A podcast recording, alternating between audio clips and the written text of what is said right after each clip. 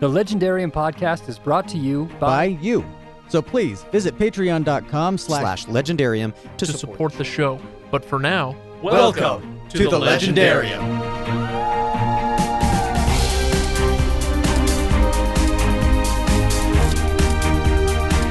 I've never had to talk about it with anyone before, and so I've never said any of these things like five Griffin children out loud. So I'm only just realizing that what I sent you is completely bananas.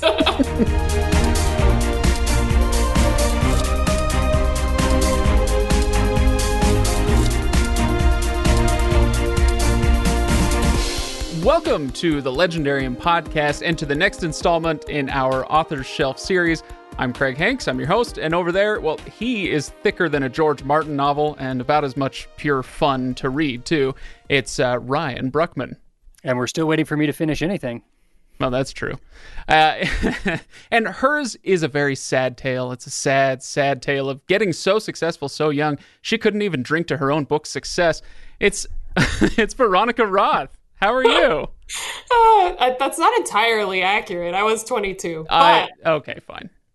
I close ruined enough. the joke. I'm sorry. You know It's what? terrible. It's, That's really uh, the goal. It's you gotta funnier now. undercut it go it. Yeah, I But believe I'm it's good. funnier now. Good.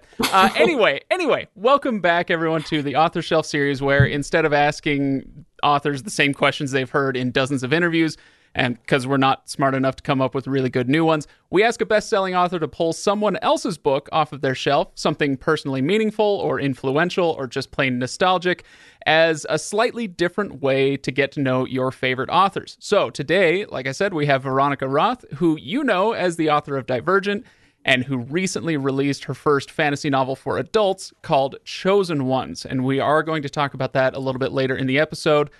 Uh, Veronica has selected the 1998 children's fantasy parody Dark Lord of Derkholm by Diana Wynne Jones.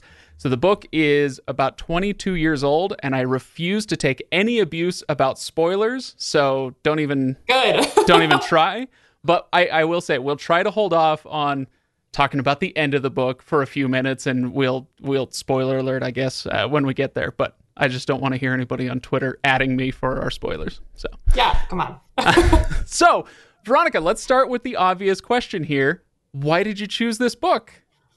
Well, I think because um, it was one of the first times that I'd ever read anything that kind of poked fun at itself, like was kind of meta.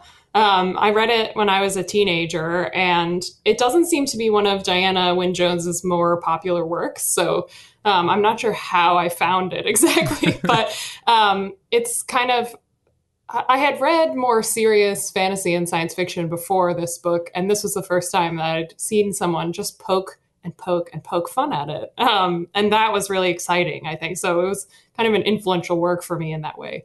How old were you when you picked it up the first time? Oh gosh, I don't even know. I think I was a little older than its target audience because um, I think it, well, it's hard to say because, you know, the whole young adult genre didn't exist really when this book was written. So I think it might have been in that. There's some things about this book that are like shockingly like advanced and then some of them feel like real children's fiction so it's very Right. strange and hard to place but anyway i think i was like 15 Okay. Maybe. Was it Yeah. maybe like an enterprising middle school librarian who handed it to you, maybe something No. like that? i think it was pure picked it up off the shelf like Okay. random discovery That's yeah. I do. I do like the original cover with the it, there's Griffin and the Dark Lord on the back of the Griffin and all that stuff. Um, yeah And we're gonna we're, we'll talk about what the book is actually about. But Ryan, I do want to ask you as well. Uh, how did you just broad overview? How did you enjoy the book? Did you have a good time with it? I did, honestly. Uh, this was, I didn't know what to expect when you said it was a children's uh, parody. I was like, what? What am I going to be reading here? Children I- don't I- get parody. That's that's not going to work. Um, but I, I once you brought it up, I went over and hopped on my Kindle and I was like, okay, let's let's take a look at this. Saw Griffin on the cover. I'm like, okay, we've got fantasy. I'm I'm feeling pretty good about this. Let's let's see where this goes. And uh, honestly, really, just I've enjoyed the the whole uh, the whole story. It was it was a lot of fun. Um, it was very reminiscent to me uh, in terms of the feeling I had, not necessarily story wise, but the feeling I had when we read The Truth uh, by Terry Pratchett Yep. where it was just it was fun it was a beautiful, magical world, but it was just fun to be there, and the characters were ones that you you you just enjoyed being uh, to hear their their process and to go through and you you wanted to cheer for them and i wasn't really overly concerned about uh, any major dark grim dark moments of oh no you know we're who's going to sever the head in this book? You know it's yeah. just not it was just really a calm and enjoyable read. Kit disemboweled the soldiers with a swipe of his his uh, eight inch talons.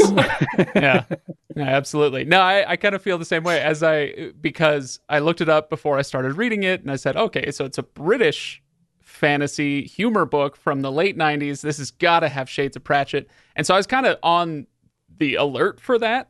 Um, I and I kind of felt like it was it was very different from him, but you did have kind of the echoes, that same kind of British humor uh, from the yeah. time. So yeah, I can see where you're coming from with that. Um, but in this case, I've I, like, how do I put it? The humor in this book was simultaneously, um, well, oh, how do I want to put it? It was let let's put it this way. It was uh, it, it was much more underneath the surface. Pratchett just throws a joke at you at least every paragraph. It's like you're it's like a stand-up routine. You're just laughing the entire time all the way through. Uh, this one was a lot more subtle with its humor, uh, situational humor a lot of times, and yeah. Anyway, so I did enjoy it quite a bit. But let's talk about what the book is actually about, so that if anybody hasn't read it and they uh, they want to get the quick uh, the quick summary, Ryan, do you want to take us really quickly through what happens in this book Sure. Ready, Thank you ready, for throwing set, the go. summary to me on a whim. This is great. yep. I, am putting the quarter in you, and uh, let's ride the ride. Here we go. So the premise here is that we have this magical world that uh, you can access that has been accessed by a portal uh, from this normal world, just kind of what we would have our normal everyday thing. And a gentleman by the name of Mr. Chesney runs pilgrim parties where people from our type of world can enter this magical world and go on this Dungeons and Dragons esque quest that has been 100% staged by the people in this world, uh, meant to feel real and everything for them. Uh, but as you go through, you realize that uh, the people on the in, in, the enchanted world are very much tired of these pilgrim parties. They have been taking advantage of the world. Uh, it is a it's a big problem, and they want to get rid of them. And so the, they start the whole story off by trying to figure out how do we end the pilgrim parties. And these oracles tell them well, first guy you see, that's your Dark Lord. The second guy you see, make him a wizard guide. And then we meet Dirk and his son Blade and the whole family, and they become Dirk becomes the Dark Lord, Blade becomes a wizard guide, and we meet all their family of griffins and pigs and flying horses or flying pigs and flying horses, and it's just the most absurd family that you come to love. And they start setting out to prepare for these pilgrim parties, and then they start coming through, and you have to deal with the pilgrim parties coming through and how he deals with things falling apart, things working, uh, a, a, dragon showing up in the middle that wasn't there before. Uh, it's, it's just great magic adventure. My favorite was that at the beginning of the book, where the setup is um, these people go see the oracle and they say, "How do we take down these pilgrim parties? How do we end this forever and and screw over Mister Chesney?" And this is the solution but you forget that through the book because Dirk and Blade become so, uh, and the whole family becomes so obsessed with getting this right, even though they keep screwing everything up, that you forget that the whole point is to screw everything up. Um, yeah. And so you're cheering for them to to do well. Uh, anyway, so Veronica, eh, did we miss anything vital in the story? No, I think uh, for me, I just always think about if you were behind the scenes at like a really messed up magical Six Flags and the employees are like disgruntled and tired of it. this is like what that book is. Yeah.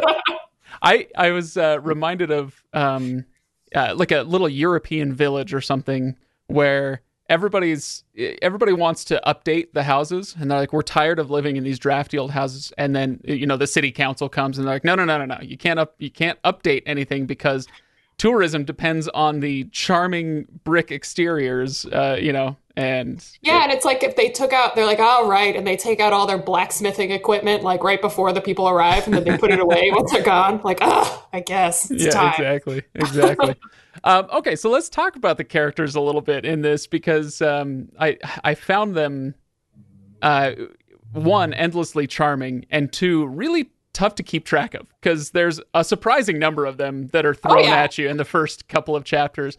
And so I'm like, I'm like, wait, this is Griffin number four or five? Which one? And you know, I couldn't There are remember. five, right? Yeah, I think there's five Griffin children and two regular there's children. six. Are Wow, there really? Yeah. Wow. Kit, Yeah, there's Callette, Lydda, Don, Lydda, Dawn.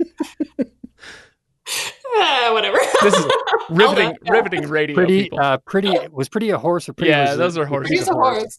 hmm uh, Um, wow, we can't. This is how expert we are in the book that we're talking about. Okay, so rest assured, dear audience, that we know exactly what we're talking about at all times. It's fine. It's all fine. Um, anyway, yeah, we we've got Dirk and Blade, and who are our other main characters? Walk us through them, and, and who's your favorite to read and why? Uh, okay, so there's Shona, um, Dirk's human daughter, and Blade, his hu- human son. Yep. And then there's six Griffins. I think Kit, Elda, Lydda, Callette, Don. Is that I, it? I think that's it. I Might think be it. So five. it's five. Five Griffins that he made from his DNA. So they're his children who are. this sounds insane. I know it's so insane.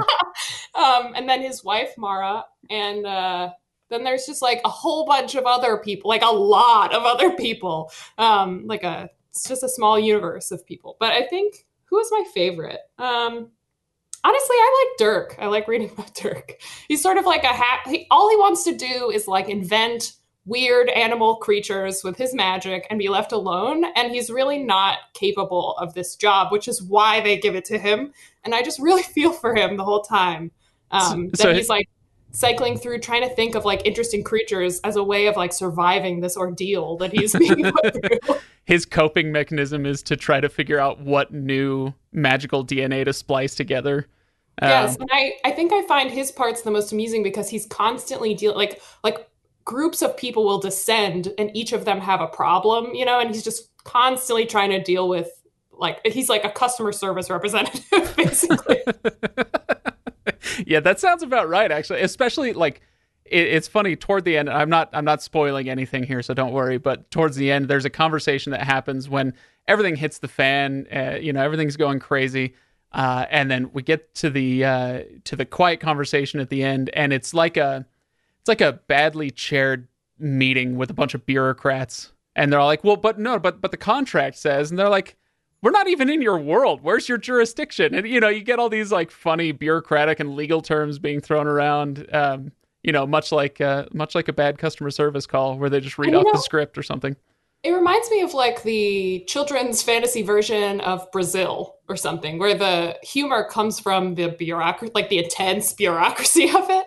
Um, and I love that kind of thing. I don't know why, but yeah. oh, I love it too. As uh, as somebody who gets fed up with bureaucracy pretty easily. so, um, anyway, so I, I agree. Dirk is definitely the the most uh, interesting to read because he gets the most screen time out of everybody for sure. But he um is so he's this he's supposedly a hapless wizard. He was kicked out of wizarding school when he was a young man for uh, screwing up uh, demon raising and then the demon goes crazy and destroys everything. They have to get rid of it, and so he's disgraced. Uh, and so they think that he's going to be a, a bumbling moron. Um, but he, it turns out he's pretty capable. He just uh, He's is. a very good wizard. I He's just a weird dude. Yeah, he's weird. Yeah, and What's so one of the very first things he has to do as the Dark Lord is he ends up having to go and raise the very accidentally raise the very same demon that got him kicked out of wizarding school. yeah, exactly. Accidentally, hmm he's like, I mean, the thing is that in other works, he would really be like a creep because he's fascinated with like gene splicing. So he's like building children, s- children cat griffin or whatever hybrids in eggs and stuff. And we're supposed to be like, ah, how charming. yeah, there's the bit about like his first two Griffin children were too big because he used like jungle cat DNA.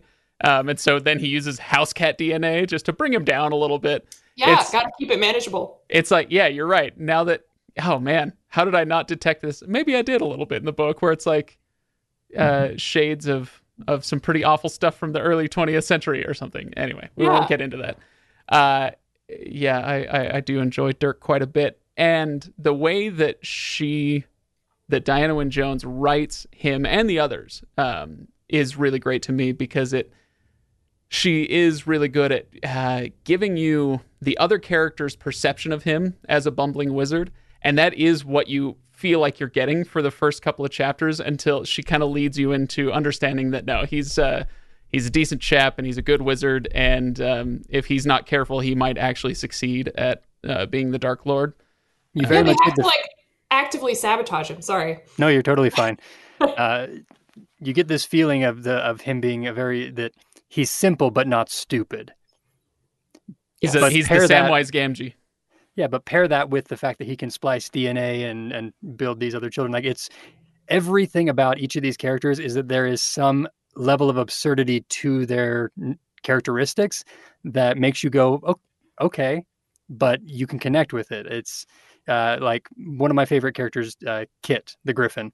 Uh, Just the idea of this hyper intelligent Griffin who's planning out battles, who's doing everything here. Like it's absurd, but it's enjoyable. It's it's really something you can like. Oh yeah, go Kit, this is awesome.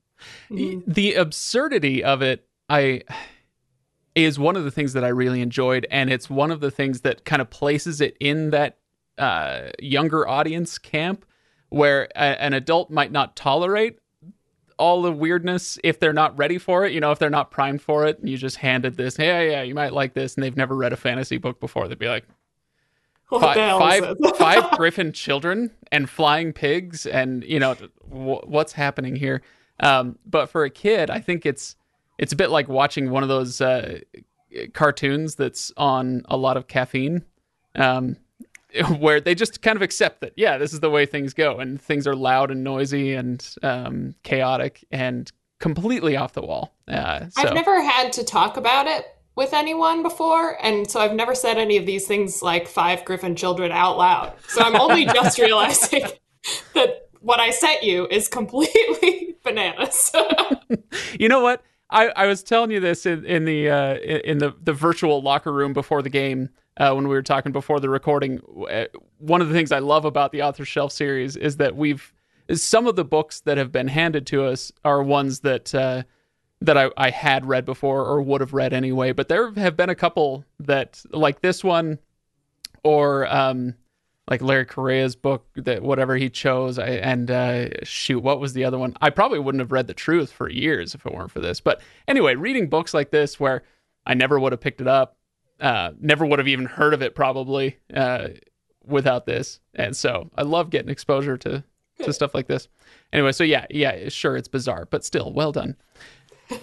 uh, okay, so let's before we get further into the, the plot and maybe toward the end of it, let's talk a little bit more about um, the setting. No, we've I think we've we've done enough with the setting, but let's let's talk about the tone with which she writes this book, um, and what we feel like. What is, what is she going for tone wise? Where where do you see it sitting uh, as far as its tone, Veronica? Well, uh, I don't know if you came across this in looking this book up, but it's the original like basis for this book is she wrote a nonfiction book that's like uh, what's it called, The Tough Guide to Fantasyland. So it's basically like the tour guide leader manual to Fantasy World. Oh, okay.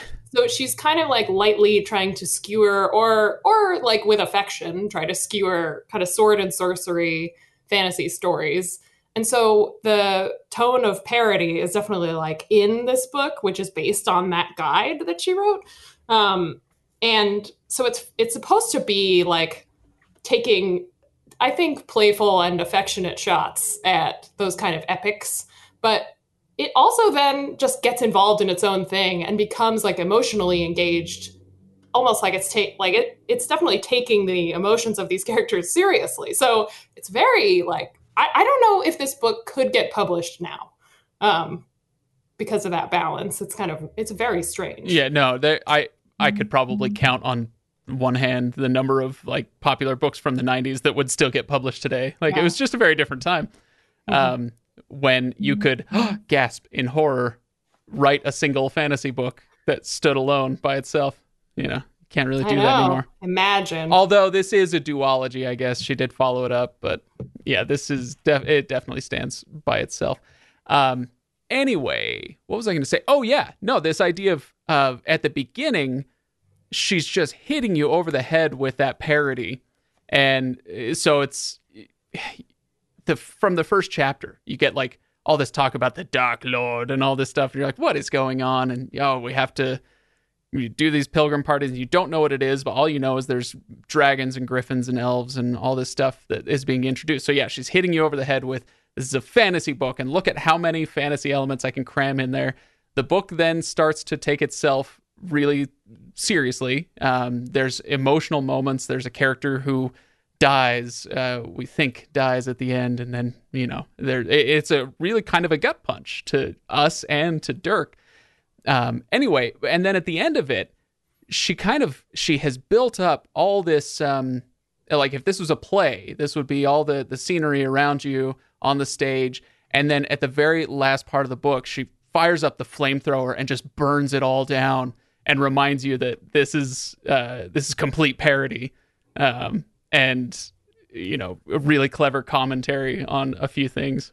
So mm-hmm. uh, let's let's talk. We can't go anymore without talking about the end of the book as far as I'm concerned because I want to talk about the commentary that she is uh, giving us about our world because there's the meta narrative and maybe we can talk about this as a critique or at least a, a, a friendly jab at fantasy itself but there's also a lot of like exploitation narrative and stuff going on in this book and uh, we should probably talk about that. So yeah, I was. I'm generally resistant to message fiction. Um, like if if that's the whole point of the book, then I don't really care.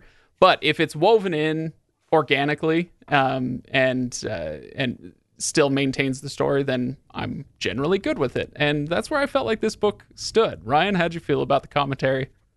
Yeah, for me, I, I, noticed a lot of the messaging along those lines of exploitation. Like we get some of that with uh, the dwarves. We get some of that with the world as a whole. So, but the sub character, the Mara, the wife, yeah, a lot of the work that she has done and the and things that are being handled on the side, she's working to remove aspects of the exploitation of the pilgrim parties, just kind of off to the side here, and so it doesn't become a over the head major plot point that like oh you you have to understand what I'm trying to say here but it's still there for you to grab and, and hold on to and I appreciated that because I think very I, I don't know many people who enjoy being beat over the head with uh, any sort of personal philosophy or anything in in especially in fantasy.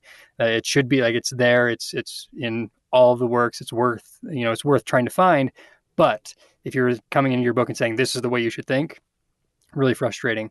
Uh, so it's nice to have it be a plot point for a uh, for Mara um, and for kind of uh, the world as a whole without it being Dirk or Blade trying to solve the problems of exploitation. No, they're just trying to achieve the goal of being the Dark Lord and doing what they're supposed to do. And we discover that in the process of trying to do what's right, these other things that aren't quite so right start to fall apart a little bit. And we have uh, a, a dragon character who comes back from the past and says, What has happened to this world, basically? Uh, and gives us another lens to look through these things like how are you so incapable as magicians? Like, I you should be able to do this by now. Any fledgling dragon could do what you're supposed to do at this point. So I I appreciate the the the balance with which that was struck.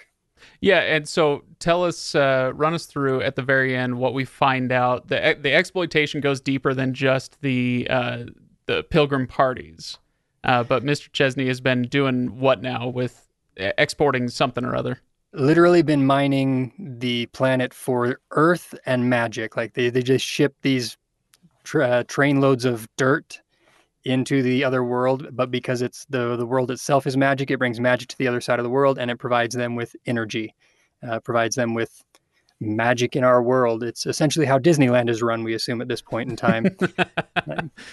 all the all the machines just you know the, they got rid of their uh, first it was combustion engines, you know, and then they move from oil to ethanol, and now it just runs on straight Disney magic.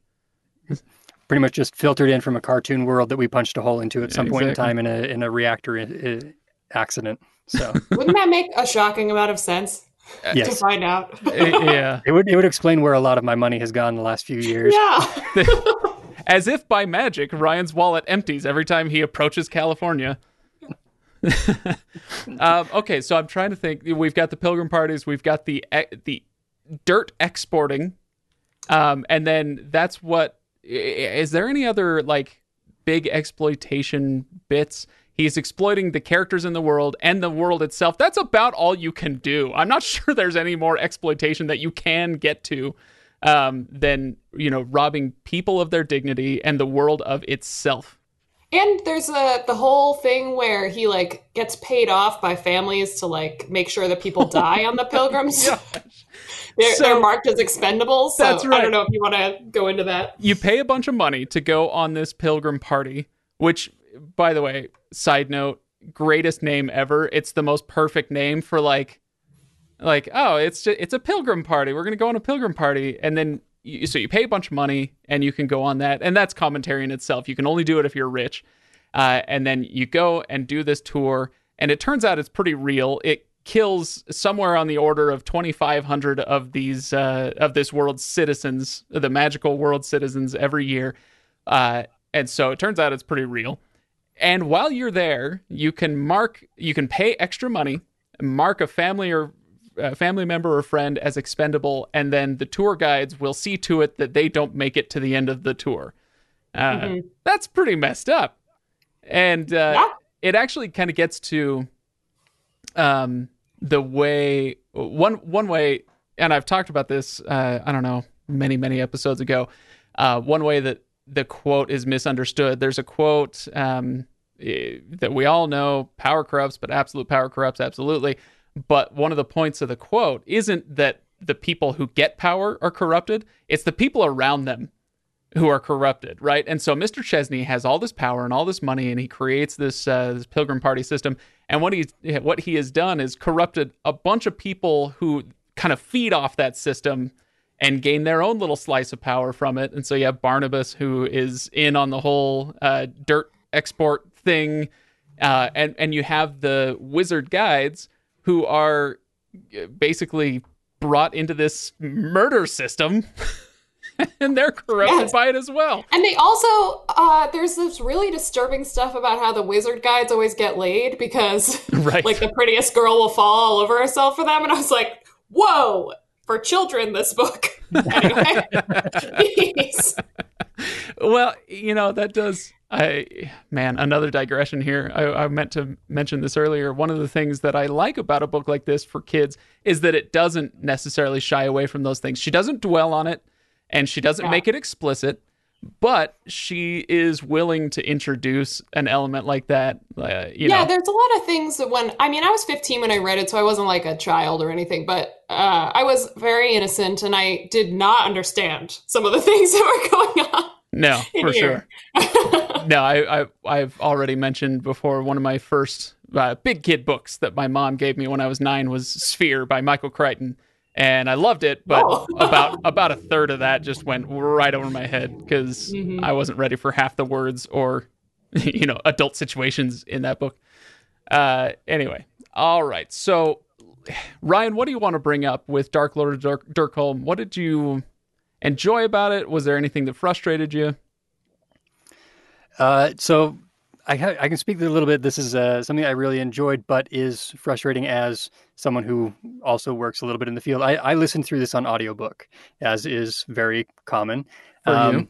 For me, yes. Um, we already talked a little bit about keeping track of multiple characters and everything. I have to give props to the audiobook narrator on this. Uh, I love their choice of how to make. Uh, you can tell when they were doing a Griffin voice. You did, couldn't always tell which Griffin it was, uh, but it was a unique sound for a Griffin and everything.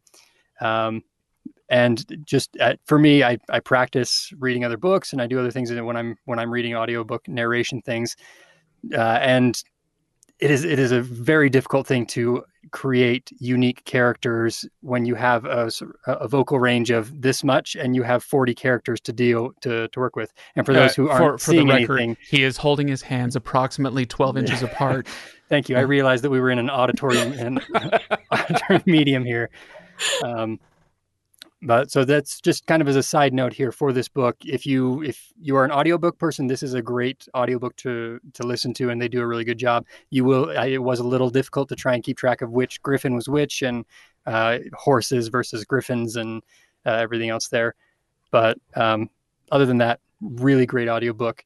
Uh, for the book as a whole, any frustrations? Um, Actually, that was that was one of my frustrations. I, I tend to switch between the two, um, depending on you know if I'm gardening or uh, sitting down and reading. And so every time that I would get into the book itself and read it with my eyeballs, it made so much more sense to me. Especially Yeah. like the first three chapters I listened on audiobook, uh, and then I actually restarted it and read it so that I could comprehend what I had just gone through because she, she throws what 30 40 characters at you in really quick succession yeah, like- and if you miss their name, like Godspeed. Uh, but this was my first encounter with the audiobook, uh, just preparing for this podcast. Uh, and I, so I already knew the names and I remembered the characters. So for me, it was just delightful because, um, like I think when the demon shows up and he's French, I just like lost it because it's like what a choice. I mean, really amazing. so british Um, yes. so british uh yeah find the, what's who's the most evil character in your book Make give him a French. give him a french accent yeah absolutely uh let's see did speaking of clever little turns did either of you catch that um our two main characters like the the two instruments of uh, mr chesney's demise are named dirk and blade and what is a dirk it's a dagger. It's a long dagger. So you have two blades being aimed at the heart of Mr. Chesney. So Whoa. I love Also, the name Blade. So my only encounter with that name was is Blade the vampire. Um, Oh. you know, Wesley Snipes Blade. Uh, so I hadn't even thought of that. Yeah, and I watched that good. like as a kid before this book. So I was like, why is he named Blade? But apparently, it's more, more slightly more common in England. I don't know. I, According to the internet, yeah, co- according to the World Wide Webs, I've never met anyone named Blade, so I can't confirm. this mystical land of England, England. they do some weird stuff over there. I'll tell you what. Mhm. Um, okay, let's see. There was at least one jab at Tolkien, um, naming a dwarf Galadriel, and Yeah. uh, Yes. Dirk had been wondering ever since he discovered this what Galadriel's parents had been thinking of. um, I really enjoyed that. And do you know that she took classes from him? Right? Do you know the whole I like didn't know that. insular? nope. Yeah. So there's a. I don't know if it's apocryphal or not. I don't think it is. I think it's a quote from her. She used to attend his lectures, and he would mumble at the board, like because he wanted to go back and write Lord of the Rings, Right. and he would still get paid whether people showed up or not um, to his lectures. So his intention, according to her, was to be as boring as possible so that no one would attend and he could just go work and not do the lecture. But she kept showing up because she thought his ramblings were interesting. And so that is like the Diana Wynne Jones Tolkien connection. I didn't know that. I, I actually feel like I may have read that before, but didn't connect that that was her and that was whose book I was reading. So that's fantastic. Um, I, I in college went on several dates with a girl named Lorien, and I, I, see that was why you were attracted. well. it- Nerd. I I met her and I was like, "Look, I know I'm I'm the eight thousandth person to ask, but I gotta ask." And she's like, "Yeah, my parents are big fans." So wow. it it happens, and I have met a Galadriel, and it's Oh. you know you gotta wonder what were your parents thinking. Like I I gave my kids some pretty uh you know off the wall names, I'll admit, but at least they're names, they're real names. A- Anyway, whatever. Yeah. I loved the jab. Okay, any other any other bits of writing that you guys want to pull out and and talk about uh, from this book? Hmm. How about uh, the rules? Uh, you you were mentioning the rule book that she had already written, apparently, and uh, that becomes the black book of rules for the Yes. wizards. Uh, it has stuff like um, the wizard, the wizard guides. If you're brought on as a wizard guide to bring these pilgrim parties through, wizards must wear robes and have beards and long white hair and carry a staff at all times. Yes. And, And they must be men. No female wizards allowed. Right. There's a whole like undercurrent of like all the women in this book are like secretly fixing things, Right. while the men are sort of like fumbling around trying to make things work. And that is, of course, I mean, seems clearly intentional. which So- yeah, I, I think this should bring us to the the meta uh, discussion of this yeah. as commentary on the fantasy genre, where yeah, wizards must be men, et cetera, et cetera. Um, and we don't kind of get to see behind the scenes of all these stories that we love. Uh, you know, who's really making the world go around. Um, what what was I going to bring up? The with the meta commentary, there's a ton of jabs all throughout, and one that I loved maybe the most was at the very beginning of the book. Uh, the what Querida.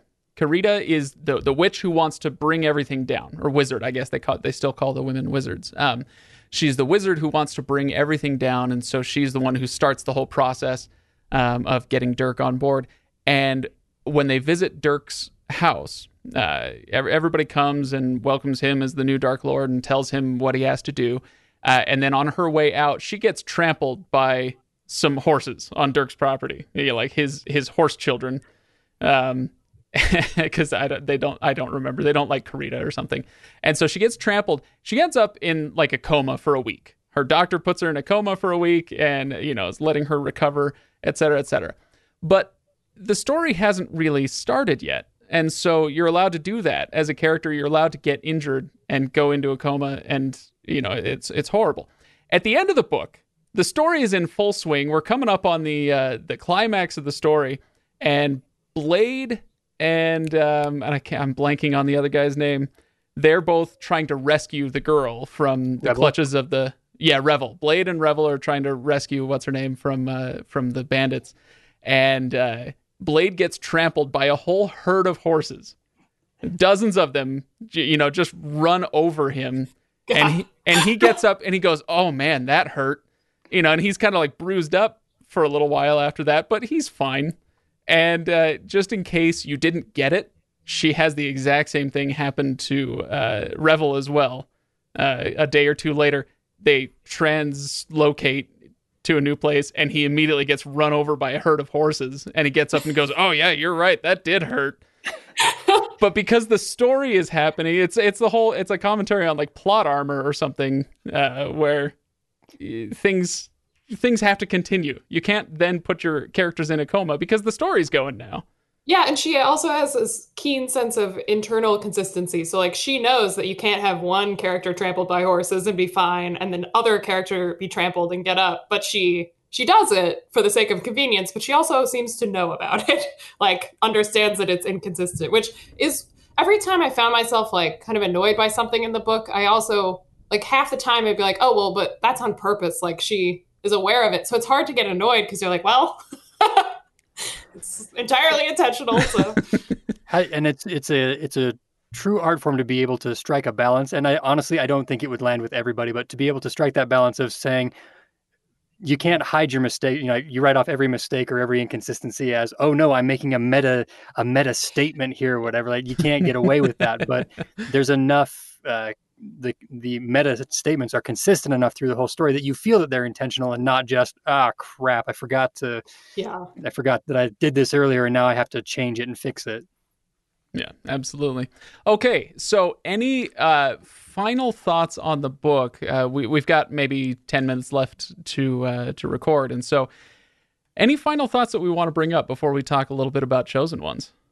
Um, well, the one thing that I that really struck me while I was reading this is because now, since I read it when I was younger, uh, I have obviously had more life experience, and so I've traveled to places where you know when you're traveling and you become aware that like you participating as a tourist in a particular area is actually like kind of terrible and you shouldn't be there. like I don't know if that's happened. Like one time I was hiking in uh, what is it called? It's like one of those coastal cities in Italy, um, and there was just uh, like someone wrote tourists. I don't know if you guys swear on this. Sorry, you're fine. Anyway, they just wrote tourists on the banister, and it was clearly like someone who lived in the town who wrote this. And I was like, oh, like I'm hiking and trying to see this beautiful thing, but like people live here all year round, and they must be so annoyed with us.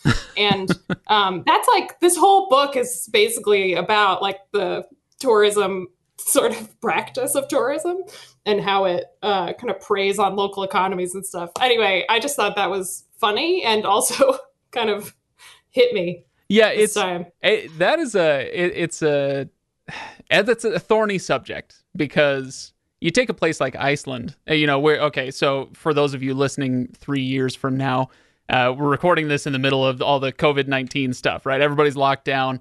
Basically, there's no such thing as tourism right now.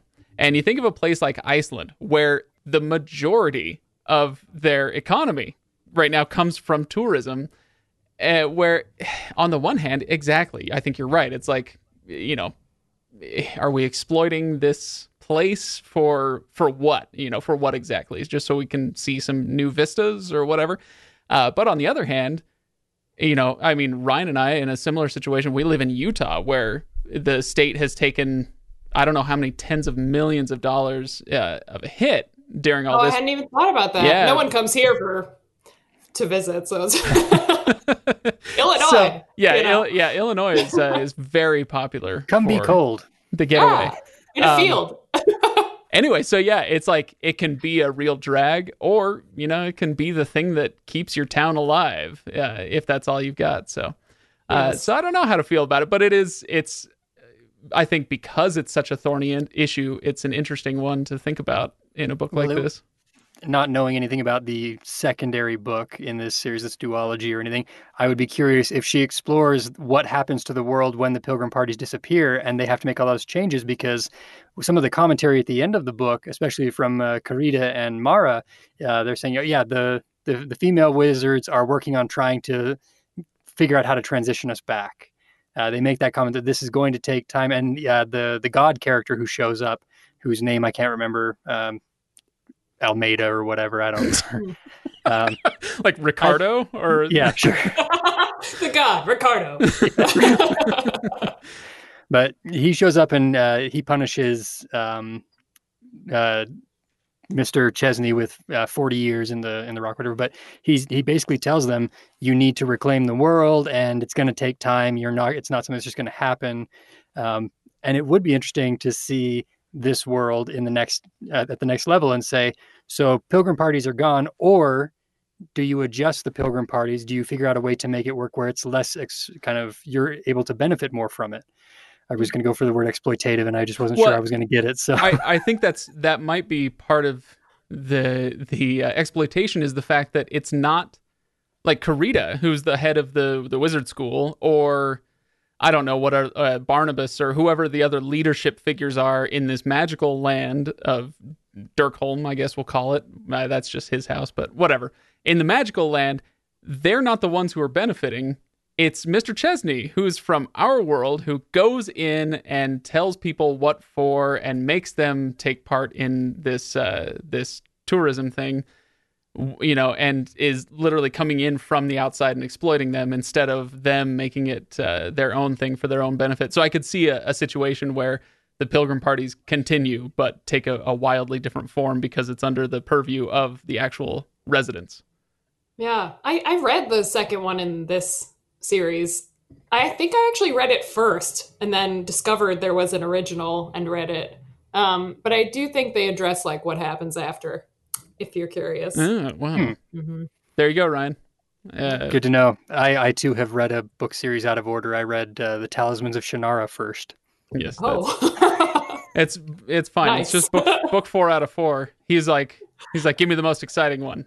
What's I Yeah. like I liked the cover art, and I grabbed it and didn't realize there was a number on it, and I read it and did not understand anything. So yeah. So yeah, if, if um, this bizarre, rambling, disjointed conversation hasn't gotten you excited for Dark Lord of Derkholm, then I'm sorry, but you should go read it anyway. Uh, so if you're listening to this, definitely go give it a read. I I highly recommend it. It's it's not something that's going to be like your next great passion that you'll discuss for decades on end, but um, but it's a lot of fun. It it's for those of our listeners who have been with us for a while. It's a it's a thoroughly level two book, which we don't get very often. Level one being it's just a rip roaring good story. Level two being social and political commentary, and level three being like personal betterment kind of stuff.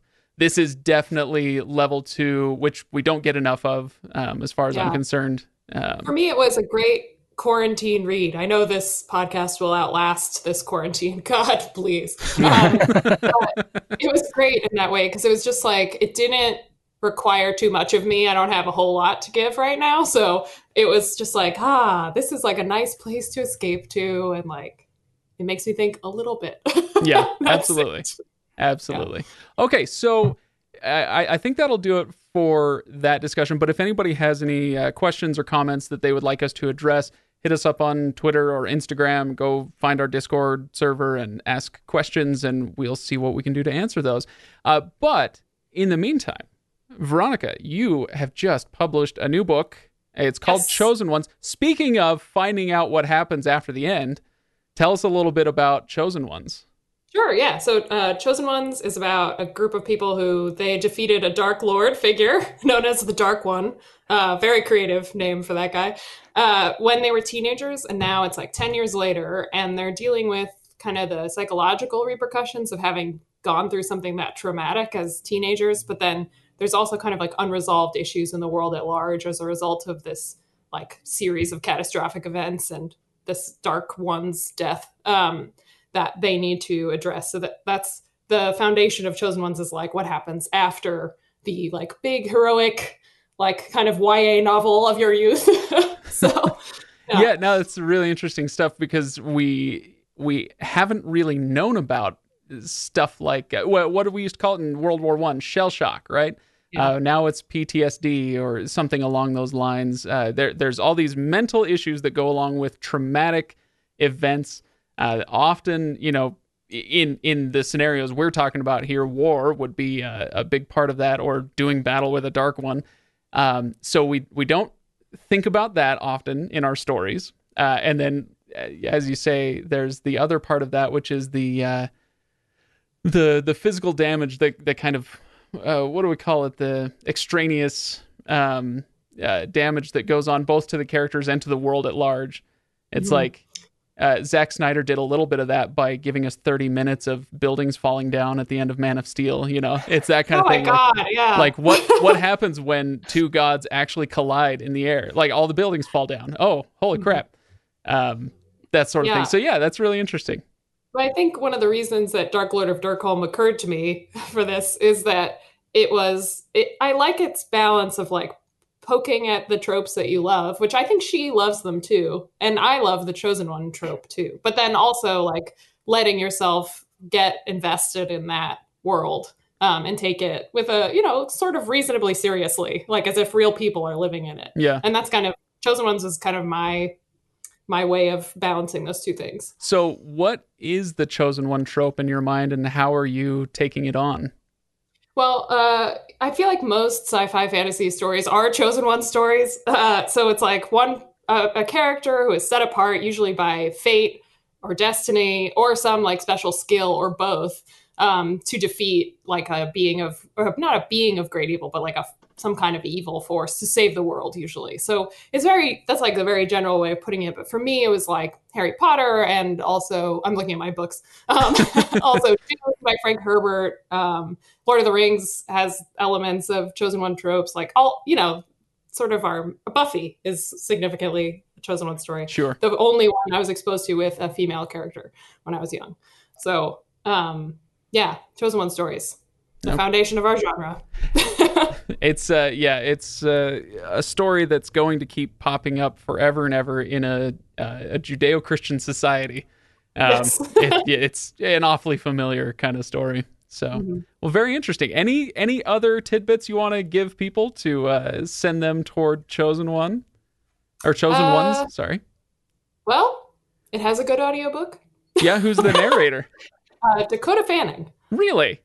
Yeah. Look at yeah, you go did a remarkable job. It was very, very cool. And there's a lot of voices. So uh, the book is told through these narrative sections, like a, a, regular book, but then it also has these interstitials throughout. They're like government documents. Some of them are like product reviews or excerpts from textbooks and stuff like that. And so um, those are kind of spliced throughout to help tell the story, but then also to kind of build the world. So if you like fake documents, as I really do, um, they are in chosen ones. Yeah. Very good. Very good. All right. Well, I hopefully that gets people excited. Uh, it sounds interesting to me. This is your first um, foray into adult-oriented uh, fantasy, so yes. Uh, should be interesting. Was it uh, was it fun to get into that, or was it nerve wracking to write for an older audience? Know, I didn't really think about it that much. I just because. Just write. Uh oh, my dog is about to. Sorry.